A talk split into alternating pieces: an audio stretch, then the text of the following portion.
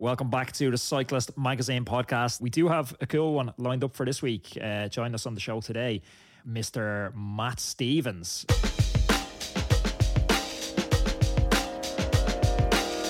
James, welcome back. Another week. Another week, another day, another dollar. Um, how's how's it been for you? Because you've been away. You haven't just been sat in your ivory tower in Dublin doing all this podcasting. You've been to insert name of country here. Yeah, I've been to Iceland. I had this uh, vision of myself as kind of a, a learned uh, journalist like yourself, a man, a wordsmith.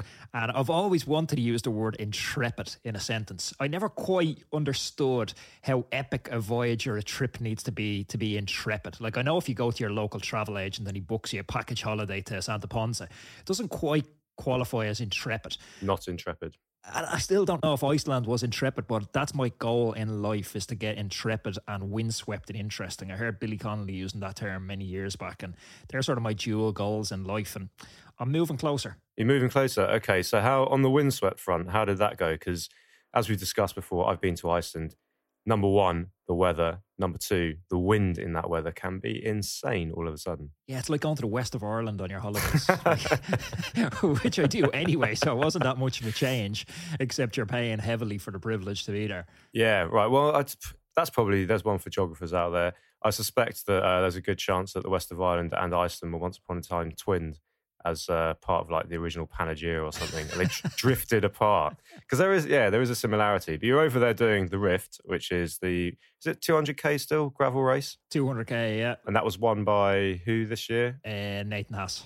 Nathan Haas, uh, who yeah, friend of this podcast, he's been on. Um, and you were doing it as a kind of I'm going to get back into being you know a decent a decent level of racing from not having done it for a while. How did that feel? 200k in Iceland is not exactly a kind of uh, that's not a training ride. Yeah, you know what? I went I went in and I like positioned myself up front. I was like, you know what? Go with the mentality that you can win here today. Like, which was like, I, I, there was no way I was winning. So I positioned myself up front and like chatting away with Nathan into the first uh, turn, which goes from like, you know, 50 bikes wide on a, on a sort of a motorway, not motorway, but like national primary route, as close yeah. as you get to a motorway in Iceland, to a narrow gravel path that's like two bikes wide. So I'm up front, like, you know, first four riders uh, on this turn positioned perfectly hang on for basically as long as my talent allows me. I didn't run out of fitness, I ran out of talent at that point. and the road just went uphill and the lads disappeared into the distance. And in my defense, I did have a catastrophic mechanical. Uh, my DI2 completely shit itself. And really? I got stuck in one gear for the day. No way. Just cut out. As in, I think it. I think some uh, goon behind me in the battle for position to get around me probably uh, rode into my back mech, and it stopped working completely. So I pulled onto the side of the road, had to play around with it, yeah, and seemed to get a couple of shifts back. And I had like four gears at that point, and I was like, okay, I'm not in the front group. There's only like 15 left up front at this point. So I'm like, okay, second group here, it's actually probably a lot closer to my level. Uh, than the guys I watch on the telly up front. So uh, I'm in that uh, group for a little bit, and then we do a first river crossing, and I nearly drown in the river crossing. The lad in front of me crashes, and I go down like submerged up to my neck in the first river crossing. So there's actually a picture I must send it across to you of me like all you can see is my head in this river crossing. Which it's cold over there, and to get it, that yeah, wet yeah, early yeah. in the race is not much fun. And after that, then it was just gone. And as you know, we had Pete Stetina on the podcast here last time out, and Pete talked about that spirit of gravel I had to harness that spirit of gravel hard because I was throwing a stroppy. Like we're an hour and a half in to a 10 hour day and I've no gears. And I was like, you know, wanted to just, you know, insert expletives here. Yeah. And I had to just reset and say, okay, here is the facts. I have one gear on my bike. I'm in a beautiful country. I've all day to do nothing but sightsee and get around this beautiful route that someone's created for me. So let's do it in one gear and see if this is possible. And I had a great day out. One of the best days I've ever had on the bike, I'd say. There you go. Okay. Well, you know, triumph snatched from the jaws of adversity. the thing, do you know the terrible thing? You tell me a story like that, which is very entertaining and I can put myself in it and I can really pitch you like up to your up to your shoulders in icy water. But the thing that keeps coming back into my head because I'm a boring as hell cyclist is what gear did you have? Well, so I had a choice. I stopped for about 45 minutes and I was chatting and working with one of the mechanics who we'll loosely call him mechanic because he had less mechanical skills than I had. Uh, so there was a lad with a lot of tools, we'll call Yeah. him, on the side. So I ended up sort of kind of taking over from him and we took out the, we took off the cranks, took off the bottom bracket and we were, we were digging hard to try and find the, uh, the basis of this problem. That is a serious undertaking. You're not you're not just messing around trying to bend a mech back into a decent gear. Yeah, no, it was a it was a big stop. It was like forty five minutes stop trying to figure this out, and I decided it's like you know just pure guesswork. Big ring, middle of the block, so it was a struggle up. You've done it last year, as you say. Yeah. Some of those are you can't even tell somebody how steep some of these hills are. It's closer to trying to scramble up the side of your house than it is a road. like you're on your hands and knees on some of them. Yeah. It's and, and also it's like it's closer to trying to scramble up the side of your house if your house was made from wet sand. because it just gives way underneath you because it's all it's not even like over here we used to call it in mountain biking like loamy soil that kind of like mulchy dusty soil it's not even that it is basically um, the ash from the bowels of mother earth that has been spewed up millennia ago and now sits there partly protected because you can't that's the other thing as well one thing about the rift or iceland is you like you might think oh i might just stop here for a week because you know you can if you're a dude well you can if you're anyone but it's easier if you're a guy no, do not get caught weeing off track in Iceland. There is Oh, there's some notice. serious serious penalties for right like for trespassing off the track because every single tiny little flower there that isn't on a road is a protected thing and you can get you get ejected from the island. I think all the islanders come out from where they live, which is mostly Reykjavik, and it's like that bit in Game of Thrones, and they all chant shame as you get onto, and they don't even let you fly out. You get onto a very slow ferry. So I'm glad that you obviously that didn't happen to you. You're here. But here's the wildest thing about it: like some local criteriums. I'm sure you have the same uh, experience in the UK at the moment. It's difficult to get road races criteriums passed. They're not passing safety assessments. Like No. we've local criterium, and it's like I don't know, a four kilometer circuit. It's completely flat. You could put 25 marshals on each corner and volunteers stopping traffic, and it doesn't pass this safety assessment. And then I'm out in the wilds of Iceland. I'm bombing down the sense at like 60, 70k an hour, bunny hopping craters. And then I come across glaciers and I'm like, how is this past the safety assessment that my local criterium hasn't? like, where's the sense in this double standard? Yeah, no, there's some serious waivers that are just yeah completely waived. I think you you just say goodbye to um, any modicum of personal insurance and accept full liability for riding there. It is yeah, it is a bonkers situation. I kind of thought that was the vibe when you go into the the Rift pre-event, you know, to sign on and pick up your package the night before, and it's in a place where they'll give you access to an axe to throw against a board without any waiver or signing any form, and they serve beer in the same place. Imagine the roughest pubs in London with axes and beer together. Like, how would that turn out? Yeah, and also I don't know if you noticed this, but a lot of people have to drive in Iceland, and there's a lot of beer that goes freely flowing at the end of an event like the Rift. And then everyone sort of gets in their cars and disappears. so that's the other thing: axes, beers, and, and vehicles. It's the West of Ireland mentality. Yeah, well, yeah, there you go, home from home. Uh, well, I'm glad glad you're back, mate. Um, do tell us where did you finish? What was your time? I don't know where I finished. Like, if you were looking for me, it'd be easier to start at the bottom and work your way up than start at the top and work your way down. uh, I was uh, over 10 hours. Uh, long day. I think around the 10 hour mark somewhere. Long, long day. I had to channel a lot of that spirit of gravel and some calming vibes along the way. But a great, great experience. I couldn't recommend it highly enough. And it's one I would love to go back and do it next year with the benefit of knowing the course and being a little bit better prepared. Because things like, I'm not sure if you used a CamelBak or a hydration pack as opposed to Mhm. bottles, but there's long sections in it where it's very difficult to get your hands off the bars to actually drink. And hydration packs make a huge difference there. But the wildest thing to finish up on this one, James, Nathan Haas, who, as you say, you've had on uh, this podcast, he averaged 30 kilometers an hour for 200 kilometers. That's difficult to do if you go out on a road ride. Yeah, I don't stuff like that just makes me wonder. Uh, like, could like take him apart, cut him in half, and see what the fibers in his legs look like. That's just superhuman. It doesn't. It's so beyond what anyone I know myself, anyone I ride with could do. It's untrue. 30k an hour is because that's you know in real money that's what uh 19 miles an hour, 18 and a half miles an hour or something, which is just insane. It's like when Colin Strickland did Dirty Kanza, which is another incredibly long gravel race in Kansas, um, now called Unbound, and he he averaged 20 miles an hour, 32 kilometers an hour, over 200 miles. it's absolutely insane. I mean, you're basically on your own as well. You're not really drafting, are you? Because you're just riding. You, it's not the sort of thing you can draft on. You don't get a big peloton, and it's that weird sort of terrain where you can't really sort of sit on somebody's wheel and get sucked up a climb that is, as we just discussed, sort of 25%. It's absolutely insane, insane. So no, in I will be going back. I will be taking on some more gravel events. I'm sure we will be talking uh, some more turf about those gravel events. But we do have a cool one lined up for this week. Uh, join us on the show today. We have Mr. Matt Stevens. So I'm super excited about this. We ended up chatting with Matt. It was such a wide ranging discussion where we chatted from everything from his cafe ride. I'm not sure how many of those you've seen, James, but he's had like one of my favorite ones was Robert Millar, now Philippa York, and he has this just really human discussion in the cafe with Philippa York, and it's it's tear jerking, it's inspiring, it's uh, it's oh educational for so many people out there as well. Yeah, I've I've seen a few things with him mostly him hanging around. I mean, there is obviously those bigger hit things like uh, Robert Millar, Pepper York, but he's always just seems to be just hanging around with celebrities or what we class as celebrities. And then you remember that actually he was a, was a really really top level rider, and there's a reason why he's got Wiggins with an arm around him on the Champs Elysees at the end of the Tour de France.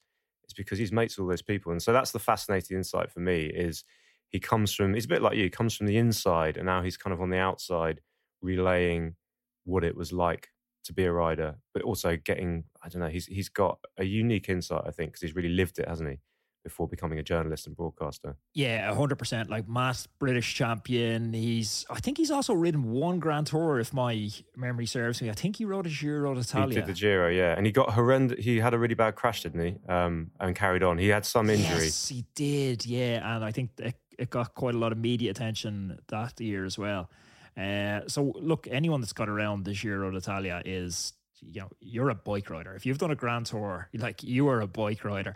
So yeah there's no denying matt brings a unique perspective to the other side of it, the cycling journalist side of the world. world. But yeah, just a fascinating discussion. So I think all you guys are going to love this because we chat everything from cafe ride to art to Tour de France to his training styles back in the day, which for me is wild. You know, with someone that has an interest in cycling coaching, to look at the evolution of cycling coaching. And back in the day, Matt, you know, an ambitious kid trying to maximize his potential, but doesn't have access to the plethora of resources that we have access to now. There's no GCNs, there's no TrainingPeaks.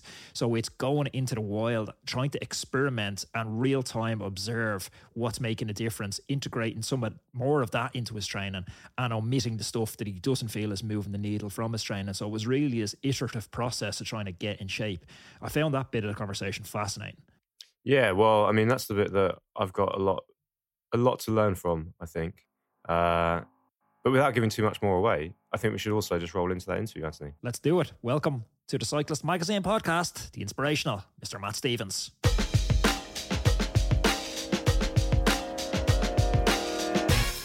Matt Stevens, welcome to the Cyclist Magazine podcast. Thanks very much, Anthony and James, for having me. Um, yeah, it's quite nice to be on the other side of, of the of the podosphere, as um, as I like to to call podcasts and the general environs.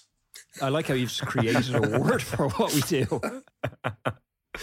no, it's good. No, I'm, I'm looking forward to a bit of a chat. I'm, I'm, I'm still decompressing after the tour.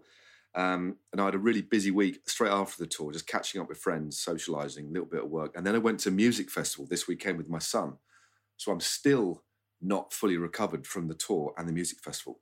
But it's good. I've got a week and a half kind of off so I'm just enjoying a little bit of free time before it all kicks off again, actually. So it's a pleasure to speak to you guys. Uh, it's a nice place to start. Uh, what do you make of the Tour de France? I know as pundits, everyone's always kind of the most recent tour is always like, oh, the best tour in years. Where did this stack up? How good was it?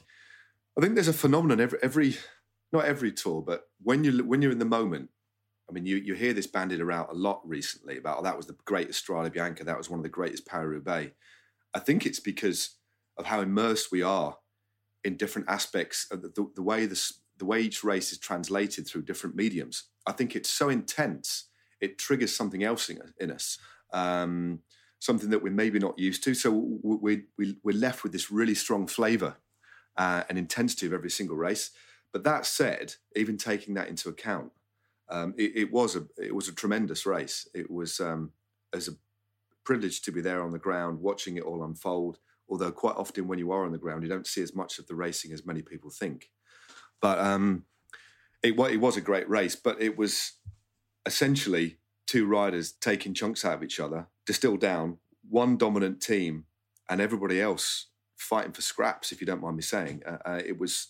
Uh, I think that's fair to say that the level of the of uh, Pogacar and Vingegaard was absolutely insane. And, and having spoken to at length, relatively speaking, Geraint Thomas, it was like, well, I'm, I'm, going the best I've ever gone, and I'm and I'm just happy with third. And everybody else, literally, they, it, they were so dominant, it was unreal. Um, and I don't say that with any in any with any suspicious connotations. They're just that good. So, but it was a good tour. But it was essentially two riders to me um, battling it out, and everybody else just like holding on and doing what they could. Is there a kind of sense around because you're around everyone, not just during the actual racing, but you're kind of you know there in the beginning. You're asking guys about what they've had for breakfast. You're uh, you're around the paddocks and stuff in the hotels. Is there a kind of feeling that from the riders and the teams like why bother? Just leave these guys to it. We'll just we'll just cycle around for three weeks and not fall off our bikes. and then we can go and do something where we might have a fighting chance.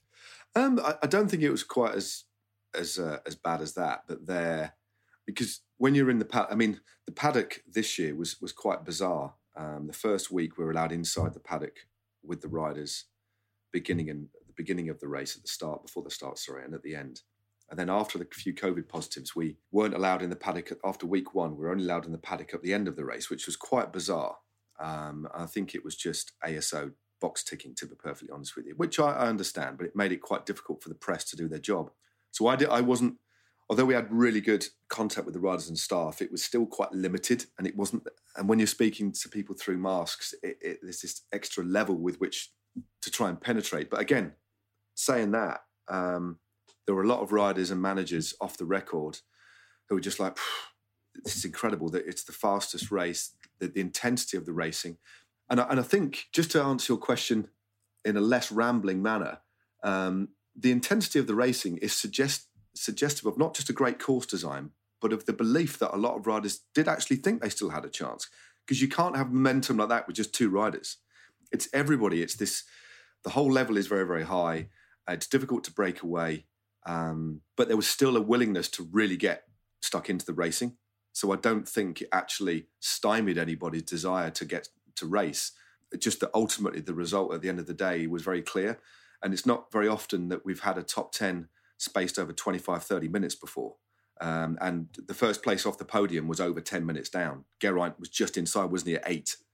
Um, again, another illustration of how of how dominant the two main protagonists were and how dominant Jumbo Visma were, in fact. But it's like there's something like it feels like I almost don't understand the sport anymore, Matt. It's like especially Pogacar, I'm looking at the waste of energy Pogacar had. We're so used to looking at the Armstrong era coming into Bradley Wiggins and then the Froome era, where it's all about energy conservation.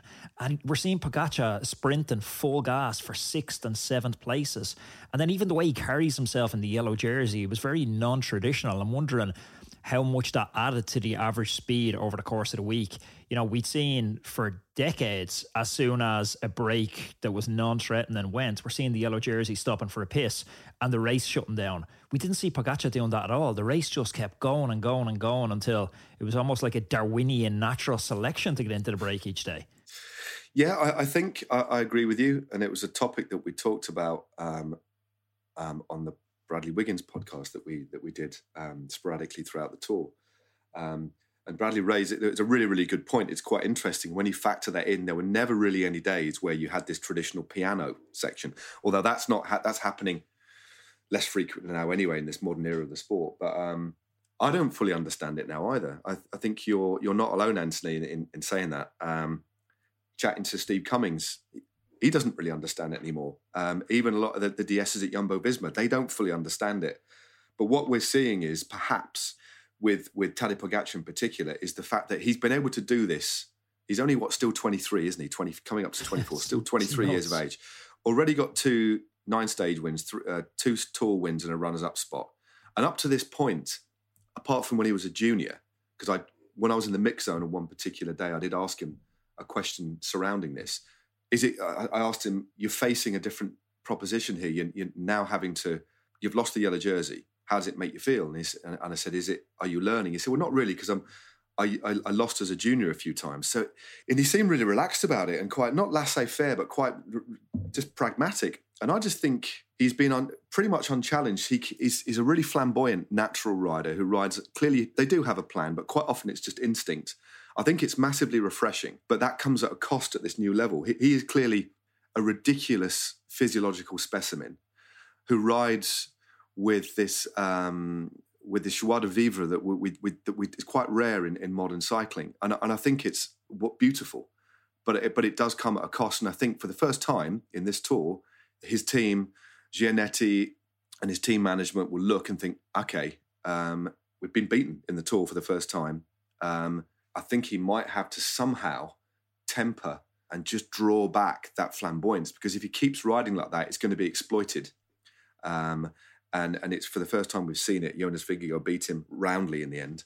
Uh, but that's not to take anything away from Tadej. I think they will go back. And Sean Kelly actually raised a really interesting point about the frequency and intensity of Tadej Pogacar's race program leading up to the Tour, where he was winning, winning, winning. Although this happened in the Froome era, it happened in the, when when Bradley won the Tour. He's just winning all the way up to it. But I, Vingegaard's progress and trajectory was far more measured, yeah. as if he was fresher coming into the Tour and maybe that played. And maybe Tadej Pogacar, because he's won it before, having raced in a similar fashion, thought it would work, and clearly it didn't because it wasn't the Pogacar that we're used to.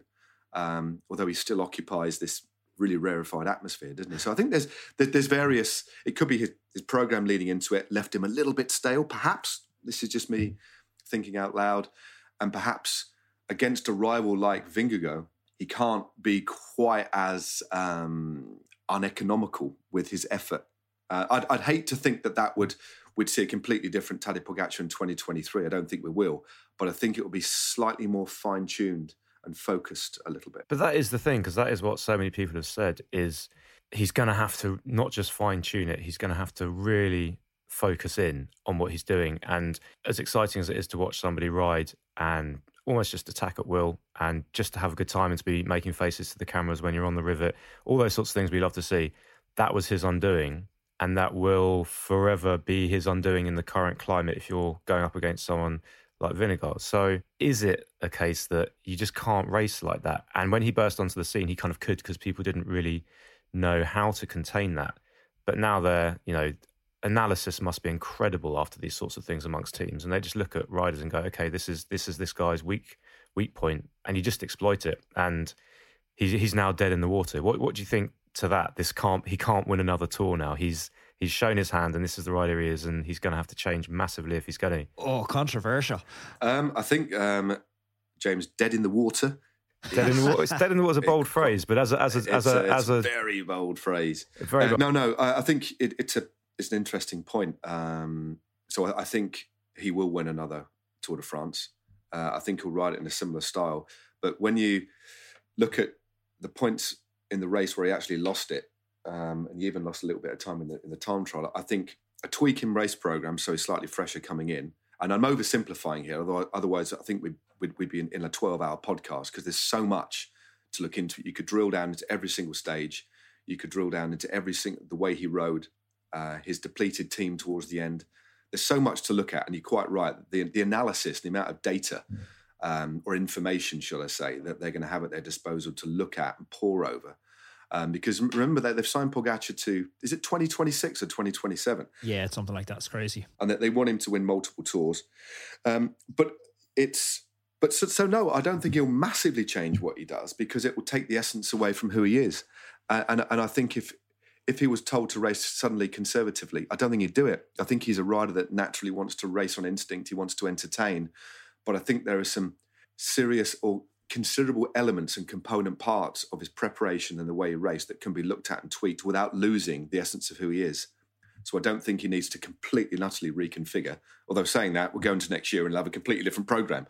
But um, but I think they they seriously need to look at. Uh, they, they also had a lot of bad luck and the amount of time that he had to spend in the wind as well. Um, and also the, the, the sheer might of Jumbo Visma and the, uh, their, their disruptive tactics. They the stage to the Col de Granon when they went up the road and were just attacked, they were taking chunks out of each other. They almost forced his hand. They knew that they knew that if you put him in a certain situation, he would react like that. And they knew that although he was in great form, that his resource would slowly be diminished. And they were they were also banking on an exceptionally um, high level Vingegaard, and it all it all came to pass. Um, so there's the tactical play of Jumbo Visma, not just the innate desire to attack of, of um, of Pogacar. It's it's a team knowing a rival and actually manipulating a situation to make him do what he does best even more. I think it the whole thing was like it was like a Shakespearean play. It was absolutely beautiful to see unfold, uh, and I think that's why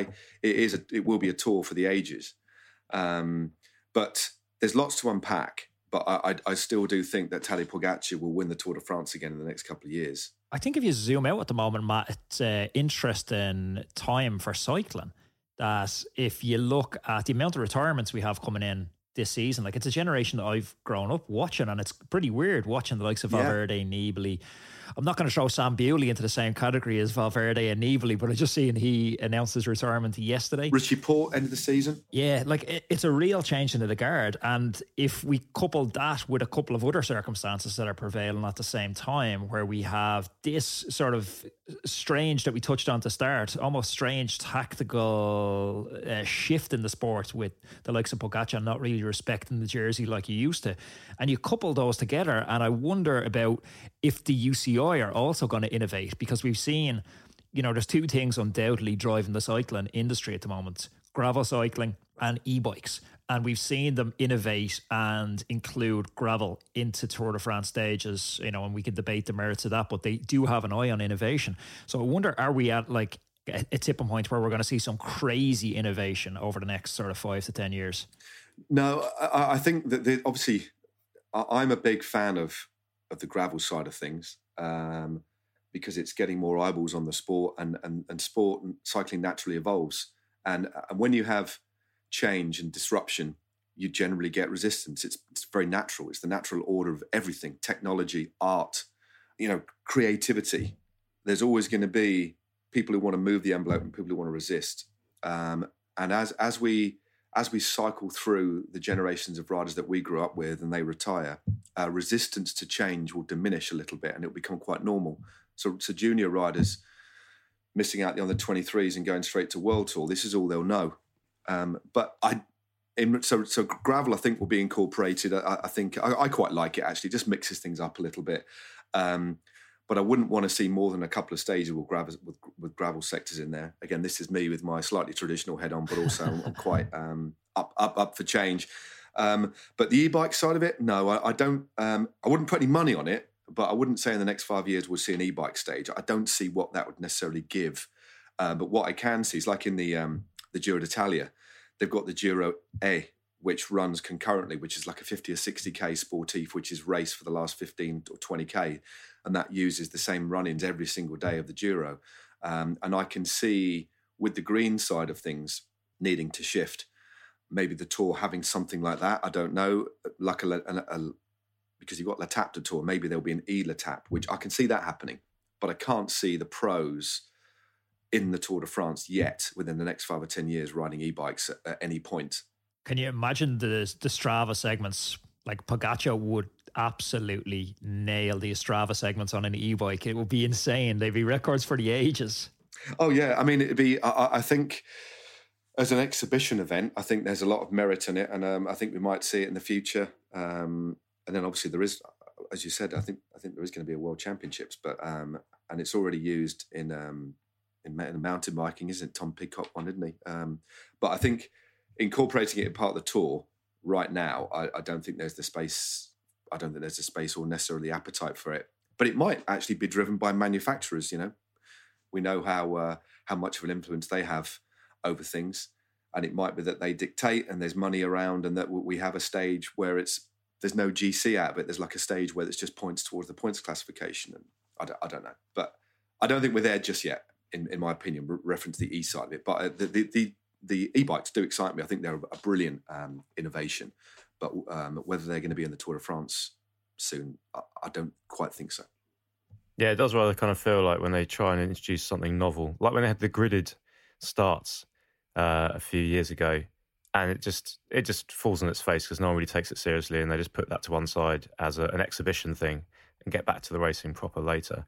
Um, but you you happened on a word there that has been bandied around a lot in reference to cycling, with um, sort of you know negative connotations ultimately because cycling is supposed to be a green sport, and you you said you know with the green considerations, but pointing towards the idea that actually an event like the Tour de France as an event is really not very green uh, in terms of its carbon footprint. Is that a kind of conversation that you guys have and you got, you know you're aware of year by year as something that is a consideration to journalists flying around? You know, we heard that Vingegaard was um, effectively he was he was kind of uh, given an escort by two Danish fighter jets um, yeah. in a private jet back home, which is which is kind of you know I'm not sure if he had much of a say in that. I'm not pointing fingers at him, but that's kind of a little bit of a backwards forwards move there. So yeah, I wonder what the kind of um, the litmus kind of test is amongst the back end of cycling. What do you think about it? Yeah, I think it's certainly conversations, and, and you know, you guys have been on the ground at these races, and you can see the scale of them.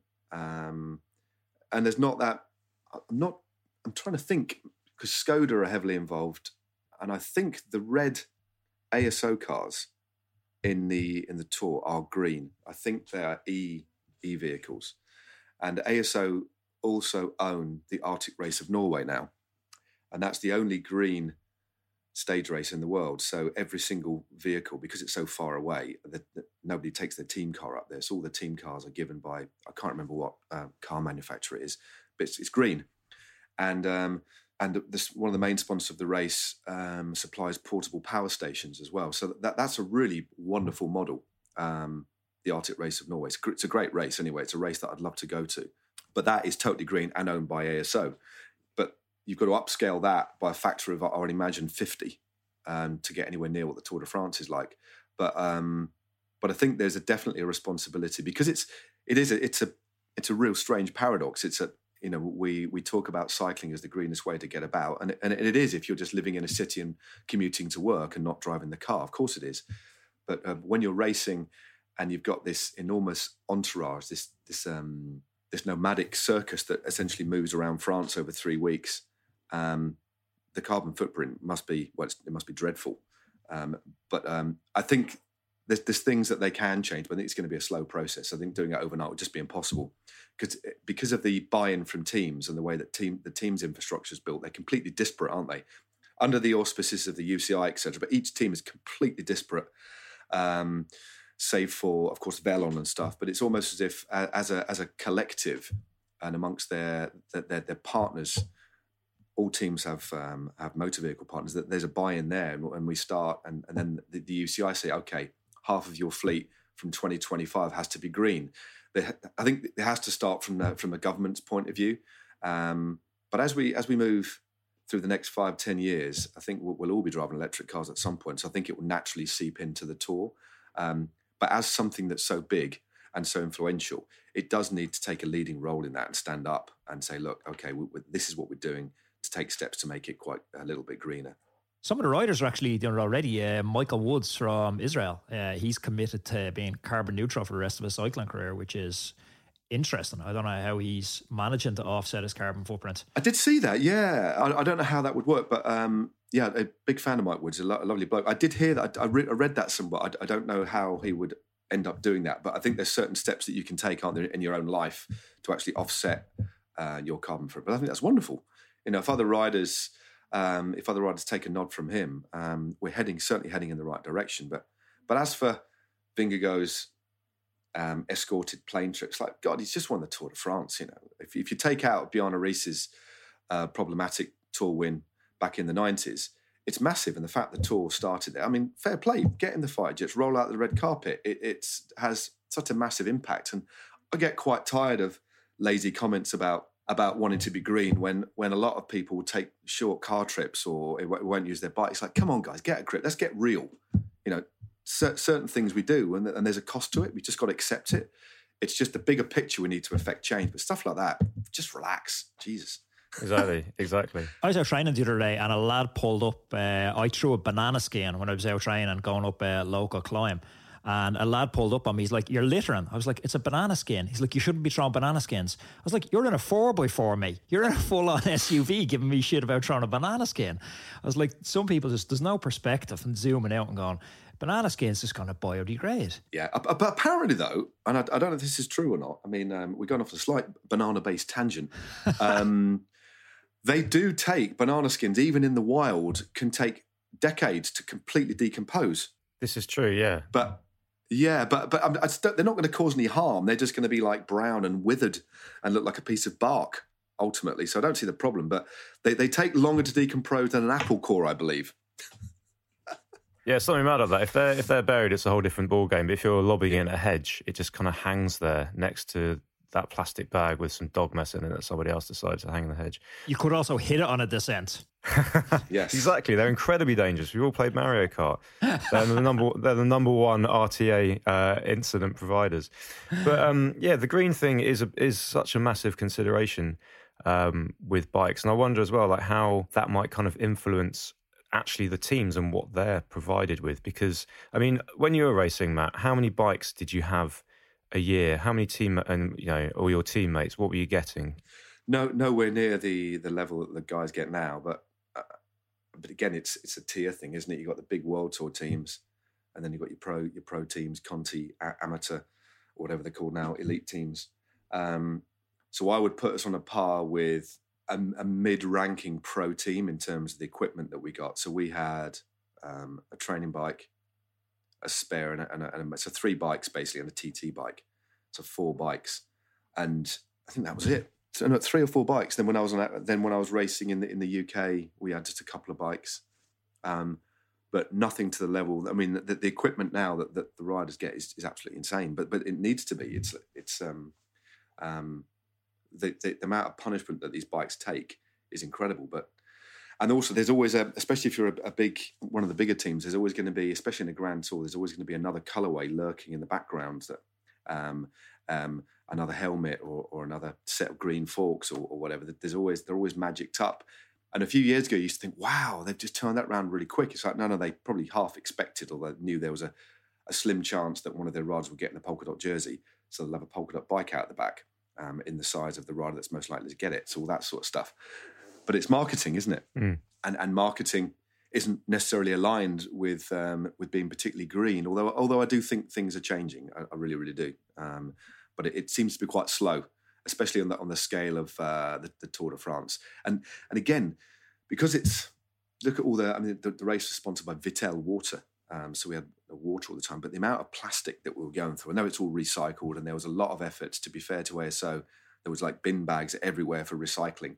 So there's a big recycling thing going on, but just the sheer volume of of water that we were consuming in small bottles was insane. Um, but again, water stations and stuff is that something impossible to do? I, I, don't know. I think I think there's little bits that they can change, but ultimately it'll be it'll be the race going electric within the next within a decade, I think, or maybe the next five years. Matt, taking a little bit of a left turn, looking back on your career. Yeah, uh, I know I played football in a previous life, and I know you interviewed Ben Foster recently on the Cafe Ride, which was a brilliant interview. If anyone hasn't checked it out, when I played football, I always aspired to make it as a pro soccer player, and in Ireland, the thing was you needed to make it to an English team by seventeen, or that was really it. And at the time, I thought I was working really hard. I thought I was the fittest lad there. I thought I was just going, you know 100% more than everyone else in terms of my level of commitment. Then, you know, f- football didn't work out for a multitude of reasons, and I moved into cycling. And for the first time, I learned what hard work was. I seen, oh my God, these lads are putting in 25, 30, 35 hours every week. If I had had that application when I was playing football, you know, God knows where I could have went.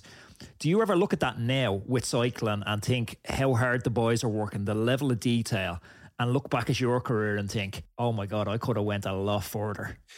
Yeah, I, I do occasionally. I mean, I'm more than happy with the um, what I'm doing in life now, and I don't certainly have any regrets. But regrets are different than looking back and thinking, hmm, that would have been interesting if I would have done that. But but back when I was, so I was only ever coached very briefly in 1995 and 1996. 96 by Robert Millar, as as was obviously Philippa York now, and then Dave, a guy called Dave Smith, who was the national coach in '95. and that did change the way that I was able to perform because I'd never I'd never trained specifically. And when um, to go back even further to the early 1990s, late 80s, I was just it was just me and my dad coming up with ideas to train, and there was no internet, obviously. But you'd just um, read books on training, speak to guys in the in the you go out for club runs with riders you'd respect, meet pros at races, and and and so you'd cherry pick all the best bits and find out what the best was for you. But at that particular time, um, and then heading back into the big the mid nineties, apart from the big the, the doping programs that were going on back then, everybody was just racing and then recovering, really. Um, and then we had the winter part of the winter off, and then you started really, really unfit and built up again through the races. So it's quite old and old school, but that was all we, we kind of knew. And then you got you had Board, Chris Boardman coming through and essentially revolutionising training, training a lot smarter, training a lot less, but training uh, with a, a, lot more higher intensity and getting and getting great results off that. And then then power meters in the late nineties, early noughties, or power meters you can actually carry on a bike without a weight penalty of two kilos, of course. Uh, but I never really trained with power until I was forty. Uh, but I think it was the ability to train specifically with power that excited me quite a lot. And I still, I don't really train with power out on the road as much, but I use it on Zwift, and I, find it a fascinating metric actually. Um, and I know what my power was when I was 20, 20 years of age. We did a, a piece for the Lancet um, medical journal. A guy called Louis Passfield, who was a very, very um, esteemed coach, um, did a piece of research measuring lactate threshold and heart rate um, data throughout a, a, stage race. And we, we did a, uh, on a on a machine called a King Cycle, which a couple of you might have heard of, which was um, a, basically a, a, rig which measured your power back in the nineties. So I, I knew what my FTP was then, and that was this weird number. And now I know how light I was, how strong I was, how random my training was. Um, and I realized that I would, if I'd have been that rider now, or five, ten years ago, I would have been, well, I was world class, but I think, blimey, I was actually quite good. You know, at 66 kilos with a, being able to ride at like 380 for an hour, you know, 65 kilos meant that that was pretty. That's some good numbers, man. Yeah. And that was when I was, yeah, 20, 19, 20, 21. Um, so back in the back in the early, uh, very early 90s. But I wasn't training specifically. It was just going out on my bike, doing a club 10 chain gang, um, not really understanding nutrition. Um, so when you extrapolate that, I think I was, you know, physiologically quite blessed. Um, but I think there were a lot of riders, a sprinkling of riders that are physiologically blessed but didn't get the, the most out of themselves. Then there's the environmental things, going to France, not quite making it, but still nearly making it. I think I've had this conversation with you before, Anthony, on your own podcast about nearly joining US Postal in the 90s after my Worlds ride and then it all falling through.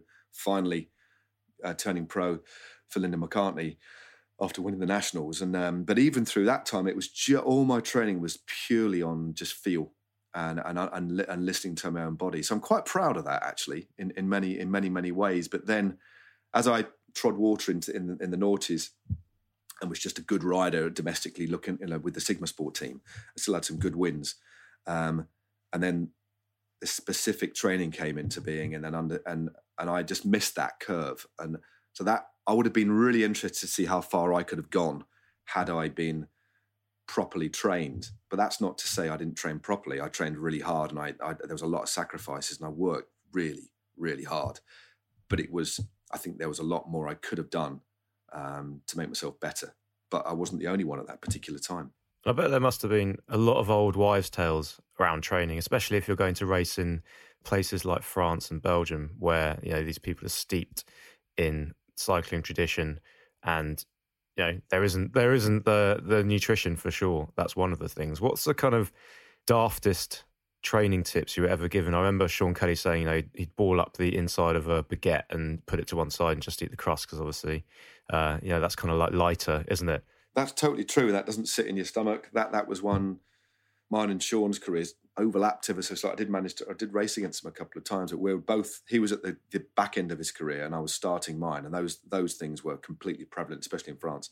Finding cereal, for example, in a supermarket living in France, there was a tiny little section for cereals. So it basically be bread, cheese, ham. And it wasn't what I was used to. But um, being at the dinner table with the French team um, was quite bizarre because you'd had your classic grated carrot with tomatoes on starter uh, which is fine. tasteless, but actually, really, uh, and then you'd have your main meal of say overcooked pasta or rice and a big bit of horse meat, which we, we often had, um, or a bit of steak or a bit of boiled chicken. And we'd I'd always carry on ketchup just to add some flavour. Um, and you know what ketchup is? It's basically pureed tomato and a little bit of sugar and some vinegar. It's kind of all right, very low in fat. But they would laugh at you. Um, and uh, the director, I remember the DS one time took it away and said, "You're not serious if you have ketchup on your food." And yet, after that course, they would have a, a half a camembert each. You're like, what on earth is going on here? So in the end, I just had to go along with it, not argue with people, because I wanted to ingratiate myself in the team. But there was some really, si- and, and the worst one, which was quite enormously detrimental, wasn't so much the diet, it's the fact that I caught two years on the trot in the Biarritz training camp. I caught a really bad chest infection. I think it was coming from the winter at home, and then uh, upping the, the intensity and, and, and training with those guys and I'd got a chest infection and they would insist that I rode through the chest infection but put more layers of clothing on. And that essentially wrote off a month for two years, 1990 and 1991, because they insisted that I took vitamin C, trained, uh, and just wore more clothes, and that would cure me of a chest infection. It's like what, and that's that that that was what they believed. So I was like, really? I thought we are supposed to rest, and so that actually screwed me. Uh, and then I realised that no, I'm not doing this. I'm just going to sit in bed and wait for this to pass, and then get on it and build up gradually. Yeah. Um, so it was there. It was just antiquated, and there was no malice in it at all. It was just that's what they believed, and that's what was right. Ridiculously conservative, um, but no malice, just ignorance. That's all. That's all it was. The French experience is still so old school. Like I chat to riders now who are riding for division national teams, and it's still the same as when I rode out there in 2012, so 10 years ago and it's hardly moved on at all. There was a guy who listened to my podcast, a kid, actually, you probably know him, Matt, uh, Charlie Page. He's a underage lad. The name. And he'd sent me a message saying, "Oh, I'm really identifying with a lot of stuff you see in you're saying in your podcast." And I got messages from him, you know, just about life in France. And it turned out he's riding for the same team, Apogee Super U, that I was riding for in France. And he was living in the same bedroom as I was wow. in. So he was sending me pictures and it literally had not changed. Like they hadn't got seats around the dinner table. Like there was stability balls for seats around the dinner table. It was, it's just so old school out there. It's insane. And I probably bought that stability ball 10 years ago. That's, that's quite progressive, isn't it? But in a weird, uh, in a weird kind of like coming together of what they consider progress. And yeah, stability ball. We're having your dinner is an interesting one. I bet. I bet he constantly was changing his t-shirt, wasn't he? Getting all the food down himself. But uh, there we go. Interesting. But yeah, um, but I, I, don't. I don't regret those French years. It's just that you had to learn quite quickly uh, to adapt, um, to make sure that you fitted in within and within the culture and learn, I learned a language, which was great. Um, but then just fine tweaking things and doing things behind the scenes your own way that, we, that you were used to. Um, and yeah, so it, it, it, was great, but it was initially it was like, whoa, what on earth is going on here? Um, it was, but I, I look back with with only fondness actually because you accelerates your learning and you and you're you and I end up with being quite a pragmatist and think, okay, I can sort. I never got upset by it. I was just bemused more than anything. but was was there an element of um, not like not malice, but toughening up of those generations. And I can't remember who it was that told us a story once. I want to say it's someone like Stephen Roche, who uh, signed with a kind of club like uh, ACBB and then kind of went to France, went to the post box or post office where he was supposed to meet the person to take him to the clubhouse, and just no one materialized. And he had to sleep in a bush over the day, and then work out in the morning with his pigeon French That's, how to get I to. The... Yeah, I think that is Stephen. Yeah, I think it's Stephen. Um, yeah. I, I, I, do know that story, but yeah, there was definitely that because I didn't suffer that, but what I I was um, living with my future wife at that particular time um, at home, and uh, she would ring me like most days, like you do, but it would be she'd ring the service course, and I, but quite often my team manager Claude Escalon, who's who's uh, sadly not with us anymore, he was a good friend of Stephen Roche. Actually, that they ended up running uh, tour of the Mediterranean together. Um, so although Stephen was put through the mill early early doors, I mean, um, he came out the other side okay. Um, so he would answer the phone to my girl, my then girlfriend, uh, and and she'd say, "Can I speak to Matt, please?" And he'd say in perfect English, um, "Oh no, he's not here. I just saw him leave with a couple of women." And then put the phone down. so just all these kind of gaslighting kind of stuff to to and and um, not let me. And when I stayed with her one night before a race in a little B and B for like fifteen 15 francs a night, whatever it was. A horrible little place, so I could afford. Stayed with her the night, came back in the morning, and plenty of time for the race. It was only like 300 meters away, and he wouldn't let me race. Made an example. He said, because I'm not serious, because I stayed with my girlfriend. It's like, but the, the French guys are allowed to stay with their wives and girlfriends, but not me. So there's definitely a sense of really seeing if you could hack it. And so there's a little bit of extra pressure and mind games that went on. Um, but I did three years. Um, and, uh, and the team was very much like uh, Corbeil-Essonnes. No, not not Corbeil-Essonnes. Well, that's Kelly rode for them. Um, Aubert 93, who was still in existence, Big Mat, in its various iterations. ACBB were due to turn from uh, an elite team to a pro team, and I'd signed for them, but the one of the main sponsors fell through at the beginning of 1993. So that's what led me to going home. So I was off, I was offered a deal and part of their pro team, but it never materialised. So I came out the other end quite quite strong. Um, but there were a lot of riders that just fell by the wayside. They just couldn't hack um, the, the, routine and, and, the way that you were treated. Um, wasn't for everybody, put it that way. And I don't think um, the methods these days would go down particularly well with with too many people. Matt, we chatted with uh, Corey Williams from Legion on Cyclist Magazine podcast uh, two or three episodes ago, and what struck me chatting with Corey is how deliberate the brand building piece of Legion is, and his own personal brand. You've one of the biggest personal brands in the cycling game. How conscious of a decision was that for you to turn your attention and say, okay, I'm obviously you had a conscious decision to leave the police force, and we've got into that before in a previous chat, but how conscious was the brand building element of it, and how much focus is that for you moving forward on your sort of day to day basis? Um, I'll be really honest with you, Anthony. The, the brand building side of it, I, am conscious I do have a brand, but I like I don't have my own anything apart from me really. So I have my podcast with Sigma Sports and the Cafe Ride.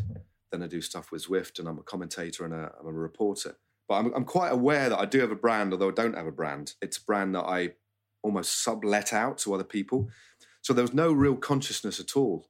Um, I'll be really honest with you, mate. It's just built. Um, but I am aware that I'm in a reasonable, a reasonably influential position, and I do get a lot of offers of work, which is great, especially for somebody, you know, 52 years of age, and I, I can't quite believe that I'm still doing it. And but, but I'm really having a lot of fun. But when I first left the police, um, it was a big gamble. Um, my dad lent me some money um, and the work was quite piecemeal. But I, I, but I, I did believe in myself, and I can't remember if I said this to you. It was my, my Holly, my wife, said. Um, I said to her, "Shall I leave the police?" Because she said, "What's the worst that could happen? We're always going to get a job. You can, you, you're bright bloke. You can get a job. You know, we'll rent somewhere cheap." And it was that real perspective of like we got each other, and if you don't try it now, you're going to regret it. And I thought, and the next day, I I tendered my resignation to the police. Um, I, I, I, did like the job a lot. I learned so much, as I said to you, Anthony, on our podcast, um, a massively important part of my life. Um, but I knew that there, this chance wouldn't wouldn't be around forever, so I, I, jumped on it, GCN stuff. But I was never really aware of building my, building my own brand. But I am now aware of, of, of, the value of my own brand, if you know what I mean. But I haven't. I've got a company, but I don't have a website or anything because I've got because I exist in a lot of other places. But I think as time goes on, I might have something a bit more central with which to build out from, if you know what I mean.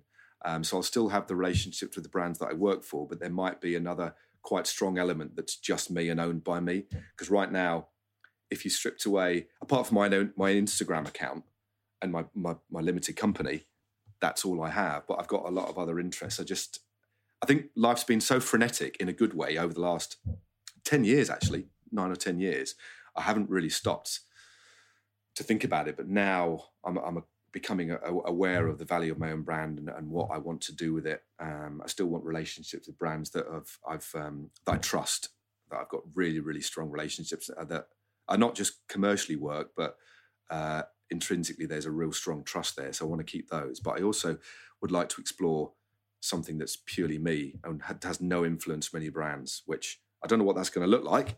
But I, I, think in the next couple of years it will come to uh, fruition. But how hard was it though when you've made that jump from the police and you'd gone into being Matt Stephens kind of privateer, but then you got picked up by or started started at the pretty much the beginning of GCN, and then that became an incredible wave to then almost also almost kind of do it all over again. Yeah. I.e., repeat the police leaving because you left GCN in 2018. Yeah. At a point where it had just become a leviathan, and it Yeah. still is. Yeah. Um, and there must be a part of you also, just as a side note, that must be like, I do have 136,000 Instagram followers. Uh, Simon Richardson, for example, only 86.4. So you're doing something right.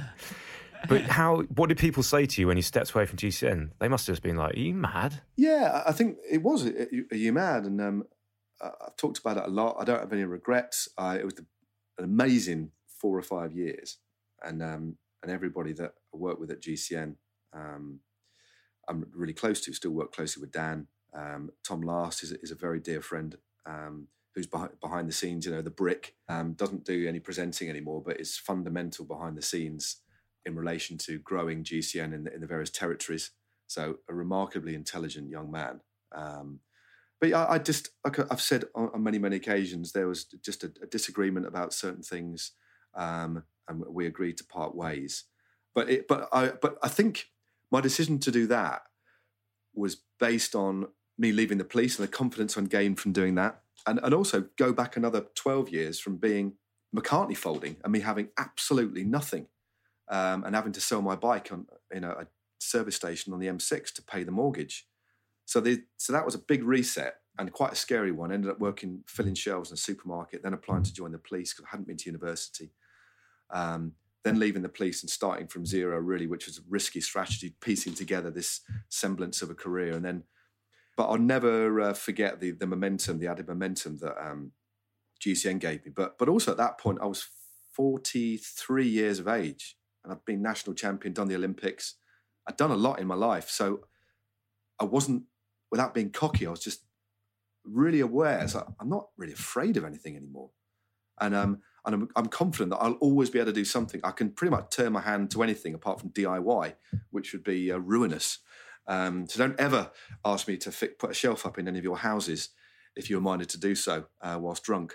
Um, but no, so I, I just, I just, I've become very, quite confident, and I, I don't want to come across uh, cocky or anything, but um, through life's cycles and experiences. My, my son was born premature, nearly nearly died. He was born at two pounds. Moments like that in your life, and, now I spent last weekend at a festival with him. He's 21, had the time of my life. It's those moments like that that remind you that do you know what you're going to be all right. As long as you don't fuck up or be a dick, you know, not be nice to people, you're going to be all right. And I've and that's at the heart of of what I do. I think I'm going to be all right because I believe that I will, uh, because I work really hard. I try and be nice to people, uh, and I and um, I do my research. I, I focus, but through it all, it's just having fun. And, and that's one of the reasons as well. I do work for lots of other people. So if one thing goes and a relationship ends, I can spin other plates. Uh, and I like that variety that gives me. But uh, but I don't really know what I'm going to be doing in eight, 18 months' time. I find that quite exciting. All that does, it motivates me. So I have one year contracts with people. Other contracts are just ongoing, but any of them could end at any moment. So it's I I, I quite like this new way way of living. Um, it's quite it's quite exciting and invigorating actually. And and every every new turn gives you even more confidence that you can do other things. I've never been a, a huge Geraint Thomas fan. Like he's always been a nice guy, but he's never somebody I've really cheered for in a bike race until this year because it was like Ineos and Dave Brailsford. They put him out to pasture and they said, you know what, you've won a Tour de France, doesn't really count for that much. You're not on the big contract. We can't guarantee you a spot on the Tour de France. And then he goes and he rolls a podium in Yeah. arguably one of the toughest tours ever. There was a little bit of that when you left GCN, where I was like, I wonder where you're. go- I wonder where you're going with it that, Anthony. I thought that was a real tangential shift, not even mentioning what I just talked about. Okay, fair enough. That's the way I roll. That's the way I roll. It's like Pulp Fiction. It all comes back together at some point, Matt. You just need to stick with got it. you. I felt like GCN were the big bad Dave Brailsford character. And although I hadn't really noticed you much as a presenter, I'd watched you, but it's never like you'd gripped me as a presenter on GCN. But as soon as you left, I felt this investment into the Matt Stephens brand where I'm like, fuck, I'm cheering for this dude, whatever he does next. Um, I, I wouldn't call. I, I, I can completely see. You know, it's quite an interesting analogy um, there, but um, it was never the big. There was there were never the big bad GCN at all. It was just um, a, a slight disagreement that we had, and, and a professional disagreement. That that's all. Um, but yeah, a a lot of people like Matt. Are you are you mad? You do realise that this is the biggest media thing uh, Leviathan, as you said earlier on. I think that was the word you used, James. Uh, Big word, big, big word, word. a great word actually. Um, that gained this massive momentum. That I was, uh, you know, uh, as well as all the backroom staff and, and the, the the belief of, of of Simon Wear in, in that particular project was unwavering. We'd had our disagreements uh, uh, in, in the past, but oh my god, that guy uh, is absolutely incredible. Um, so the, his vision, a guy called Mike Reese, um, a producer, his his vision and his work rate, and then working with Tom, Simon, and Dan primarily um, was absolutely amazing. So when I did leave, it was mate, there were tears. It was, yeah, it was massively um, emotionally difficult, um, but um, I, I, I believed in what I could do, and and there, and then it was just me tendering myself out to people, uh, doing a few different other things, um, but. Uh, I'd learned a hell of a lot in, at GCN, a hell of a lot in the police, and a hell of a lot, hell of a lot in the previous forty years of my life. Um, but it was also invigorating, and, and those moments where you're like, "Whoa, this is a precipitous drop off." Not so much a drop off into the into the darkness because I was in an industry that I knew very well, but it meant I had to work exceptionally hard, and I couldn't ever take my foot off the gas. And not that I did that in GCN, but that was a regular income. It was a nine to five, really. Apart from going, you know, you, we're in the office every day, so um, I, we had to move down to Bath. It was brilliant, like I said, brilliant four or five years, but um, it was a massive shift. And and then I I knew then that I had to be just my best self all the time, you know, um, because you let down one client and that's it, jo- job done. And there's no so building trust between different brands and and also discovering something a little bit different about what I could do. A lot of the GCN stuff was quite light. So what I like doing now um, is still the, the silly stuff because I think that's important. But I can get as I can get as cerebral as any as anybody in, in our industry, uh, and I can get as deep as anybody in the intellectually as anybody in the industry uh, doing what I do. So I think I'm a I'm a very good interviewer, uh, and I like I like speaking to people, um, and that's why I think I've enjoyed the podcast, doing my podcast so much, and and um, the uh, cafe ride so much because I think they they're really entertaining, and each person's different, and I like to get beneath the surface of what we consider that. I mean, we think we know people, but we don't really. And, and I think what I like to do is just to try and delve a little bit deeper and have some fun at the same time, but touch on some different on different sorts of subjects as well. So, um, so I, I I think I've got quite a nice tonal range uh, in relate in relation to where I can go in the things that I do, whether it's a live event, whether it's you know broadcasting live, whether it's uh, doing a podcast or whatever. I, I like using different mediums to interact with people and inform people and hopefully entertain people as well. Within that within that tonal range, it's a nice way of putting it. What has been something where you're like, Matt, that was the wrong audience. And that just you know, you so for example, this is something that did work really well. Okay. Um, and I've thought that someone should do this. So I'm really glad you have, you know, international or French, uh, French and international hair dryers in hotels. Yep. That is a big subject. It requires uh, some proper journalism, and deep dives, and it paid off. And there are some really weird hair dryers out Yeah. there. But obviously, there's other things where I'm guessing like you would have put a lot of effort in, say, on something, and then you're like, shit, where's where's the audience for this? Why doesn't it work? So, what what was a kind of learning curve moment in that regard? Um, I've not. Had, it's interesting because I've not had any. Obviously, some stuff gets viewed more than others, and I still don't. I don't think any of us fully understands primarily the uh, the, the Instagram algorithm. It's like what on earth? Um, anyway, so so I'm, I'm constantly experimenting with stuff. Um, I've never had a, a massive misfire that I regret. I've had a couple of things that I filmed when drunk, and then didn't put them live and thought, well done, Matt. Um, there- there's a lot of stuff in nightclubs that I've done that I thought might be a good idea, which never saw the light of day. So I've, I've got, I think, even when I'm absolutely wasted, I've got quite a good filter. I know what I can get away with and what I, so, so I'm, so I'm, I'm, the stuff I curate, I'm really, really quite hard on myself. So I'll have an idea and then I'll do it. And generally they've been all right. So I haven't had one, anything that's been catastrophic. The only catastrophic thing that I put online recently was the NFT thing that I did with the NFT uh, Bike Club NFT people, with a lovely bunch of people. I've just backed away from the project ever so slightly. It was just the heat I got um, and the ignorance in the. I mean, and this is a space that Anthony knows very, very well. Um, and I don't think the cycling world's ready for it. I've never had so much heat on posting an avatar designed by Rich Mitch on, on social media before in my life. It was so disproportionately venomous that I, I actually lost a little bit of heart. Um, that's the only misfire, but I don't I don't think it's my problem. I think it's the audience's problem. Uh, that one, it wasn't like, oh Matt, you've read, you've not read the room. It's like, no, no, the the room isn't ready for this yet. It's not. I've not read it, and and, and actually within that, I've, I've, i find um, certain spaces outside of cycling really disruptive and quite interesting.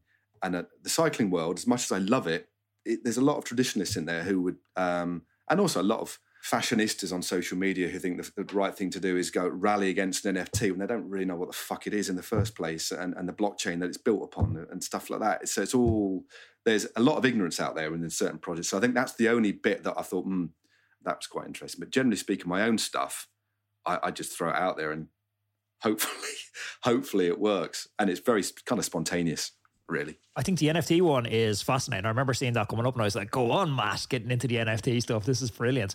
But it, people push back against stuff they can't understand. totally, yeah, yeah. Blockchain is a difficult to understand concept for even somebody who sits down. Like if you've read a book like Mastering Bitcoin or something, you sit down, you're like, "Oh, this is a heavy academic read." Like I had seven years in law school, and I'm sitting down going, yeah. "This is a page I'm going to read ten times before I could understand anything that's happening here." So people are just kind of in protective mode with that. Yeah. But just to finish up, Matt, because it's a fascinating chat again as always. But I know something sort of slightly tangential to the NFT land. I know something you're passionate about, and I have a, an interest in a growing interest in it is the art world. We're starting to see a few cyclists getting into that and dabbling their foot. I'm not sure if you're following TJ Eisenhart, the old BMC rider. Uh, he's doing a little bit of work. Uh, I, I can't, my, uh, we, we can chat offline. You can tell me if it's good or bad, but it looks to me like it's, it's cool stuff. And Taylor Phinney's uh, dabbling his, dabbing his brush, so to speak, in it as well. Is there anyone in the cycling art world intersection that you're kind of keeping an eye on? Um, I've um, spoken to Taylor a couple of times about his Manifest Butter project because um, I had him on my podcast a while ago. Um, and Taylor's so loose. I flipping love that guy. But oh my god, Get, getting something arranged because I said I want to buy a piece of because I like his stuff. Uh, I, I, actually really, really do like his stuff. So um, I've already asked to buy a piece, um, and yet I think it might take me a couple of years. I just think he's so loose. He, he doesn't. He's, he's, almost like, wow, I could sell my art, kind of thing. You know, I, I, lo- I love the fact that he's literally creating it because he loves doing it rather than I want to sell this. And he's immediately, yeah, here's this is it, thousand dollars whatever. He's just like, yeah, yeah, we'll sort it out in the future. So that's a that's a me buying a piece of his stuff is a project ongoing. Um, I'm, I'm not aware of. I'll have to check out um, the the guys that you were talking about in terms of actual art, but um, I'm quite friendly with Mark Cavendish, and he's into his art in a big way. So he's not an artist. Amazing! I didn't I didn't know that. Yeah, so he's keeping that under under wraps a little bit. But um, Mark and I have we often interact about our art collections. So he's he's into that. So he's the he's the only cyclist, active cyclist that gets the art world really, and it's still very new to me. I'm saying on your podcast, Anthony, about me getting into art and the history of art and collecting art only in lockdown, literally in lockdown, looking at my bare walls, nothing else to do, going out for walks, cherry blossoms everywhere, and I was just inspired. And and so my biggest passion outside of cycling apart from movies and music, is is the art world. I've made a lot of friends within the art world over the last couple of years, which is just fantastic. But there's um, oh uh, Karl Kopinski, um, who um, is a good friend of mine who lives in Nottinghamshire, not too far away, um, and he is a pretty famous artist. He's got like I don't know, nearly half a million followers on Instagram, but he's done some wonderful pictures of uh, Tom Simpson, Mark Cavendish, Bradley Wiggins, Amazing. and his new. And if you look on Brad's Brad Wiggins's account, he's got a new factor bike with butterflies on it, and Karl Kopinski painted those butterflies. So he's not a pro cyclist, but he's a professional artist. Um, worth checking out. You, but I think both you guys would love his stuff. A lovely guy, suffering from blood cancer at the moment. So passing all my wishes to to, to Karl, who's going through chemotherapy right now. But he is, uh, yeah, he's the uh, only other really significant overlap within within the industry that that, uh, that I'm good friends with. So watch out, check your stuff out. Yeah, I'm gonna check that out now. Uh, Matt, before you head off, is there anything you want to plug or anywhere you want to push uh, listeners of the podcast to check out? What have you got going on? Um, uh, the podcast has taken a slight hiatus. We're going to start that off again in a week or so's time. But yeah, just watched the latest couple of cafe rides, the one with Rebecca Charlton we did um, over on Sigma Sports YouTube channel, and Ben Foster. Um, ben Foster's brilliant. Yeah, just watch it. It was great fun. Very different. Each each of them's different. So head over there and watch those. And we've got some um, some cool ones coming up later in the year that I can't speak too much about, but they're very very different again. So I think that's uh, one of my favourite projects. So just uh, head over there. Um, and there's I think there's 15 now. So there's there's a, a nice big back catalogue for you to feast upon. Thank you. Yeah, and I absolutely love the Philippa York one. So if anyone's looking for one to get started on, go check that one out. Thank you very much. Matt Stephens, thank you for joining us on the Cyclist Magazine podcast. Thanks, Matt. Cheers, James, and cheers, Anthony. Thanks for having us, and uh, catch up with you soon, guys. Thank you. Ladies and gentlemen, Matt Stephens. Um, incredibly interesting as an individual, I think. I'd class him as a kind of bicycling polymath, somebody with a lot more interests than just riding a bike.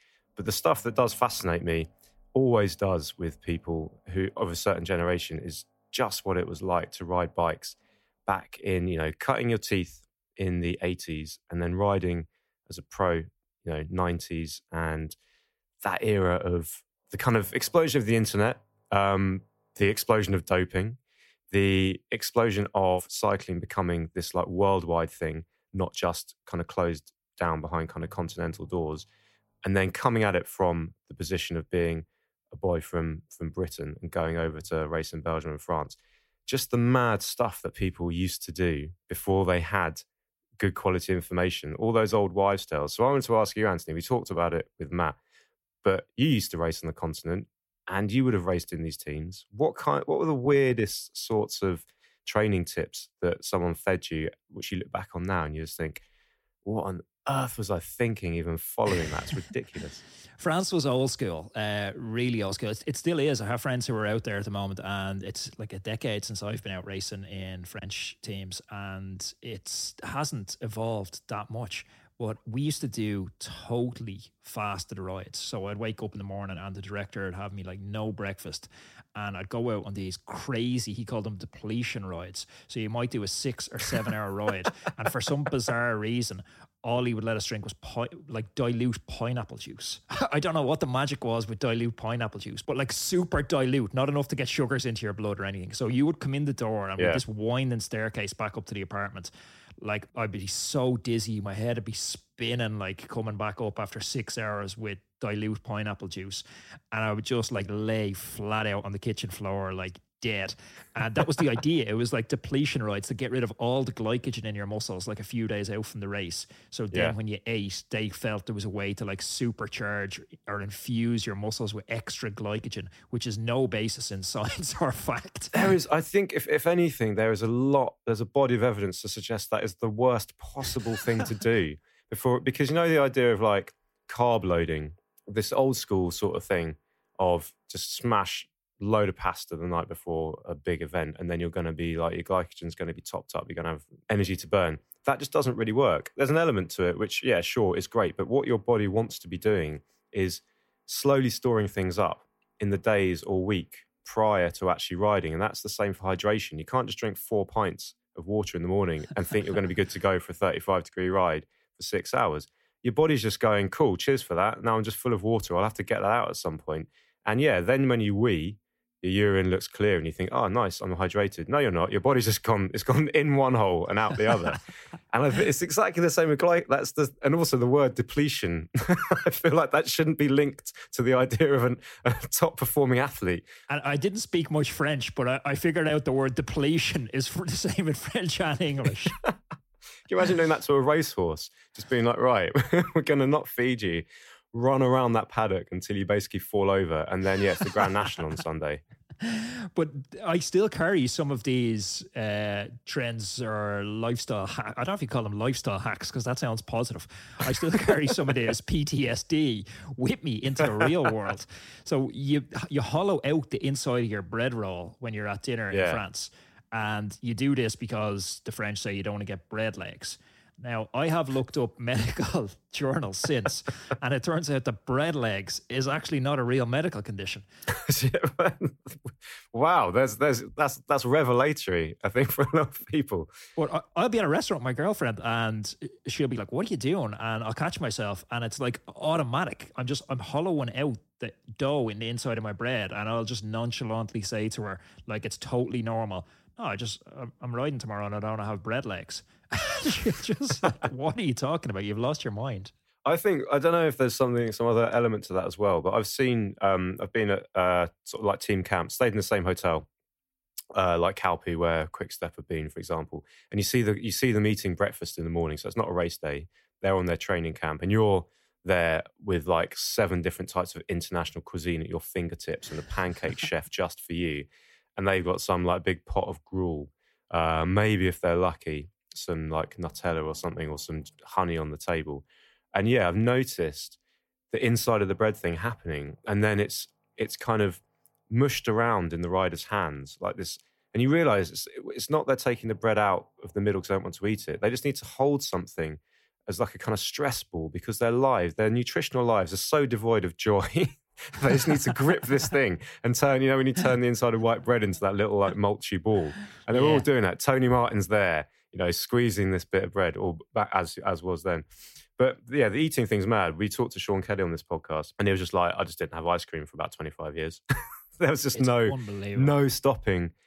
Even in the off season, it's like you do you don't have ice cream. That's really bad for you. High dairy, high sugar, bad for you. I've actually got a funny Calpe story for us to finish up the today's podcast. So a few years ago, when I was still riding the bike full time, a bunch of my friends were with teams on post and other teams that all seemed to just descend on Calpe for this winter training camp.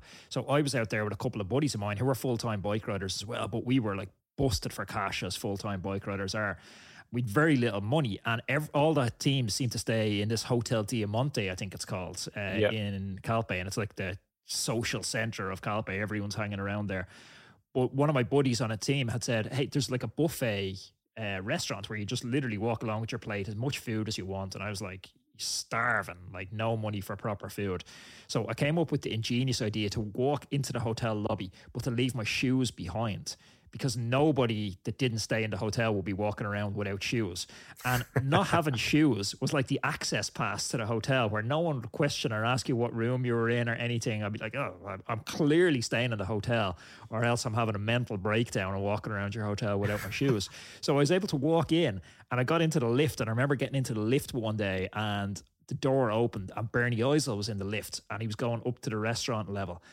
And I was just like, it was like the scene out of the peep show where I'm having this internal dialogue, but I'm trying to play it real cool. I'm like in my head going, Oh my god, it's Bernie Eisel, it's Bernie Eisel, Bernie Eisel. But I just keep it together. I'm like, second floor, please, Bernie. Like I'm one of the lads. Had a nice fade, walked back out in my socks, got my runners from uh, behind a trash can around the corner. It's rock and roll, folks. Winner. That's that, that and that's how you do it. That's how you do Calpe. Calpe on a budget. Excellent. Well, Anthony, as ever, absolute pleasure. Um, I will see. We will meet again in a week or so's time for another excellent guest on the Cyclist Magazine podcast. Um, until then, I do hope that you keep up the training. I hope that stepstone back into getting into the sharp end of races and the desire to do that hasn't been curtailed by the catastrophic failure of your Di2. And I would like to point out that it was a terrible idea to take electronics like that into a race like the Rift. I didn't want to say at the time. but no, uh, Anthony, it's been an absolute pleasure, my friend, and I look forward to our next meeting. We'll catch you again two weeks' time, folks. Thanks for tuning in.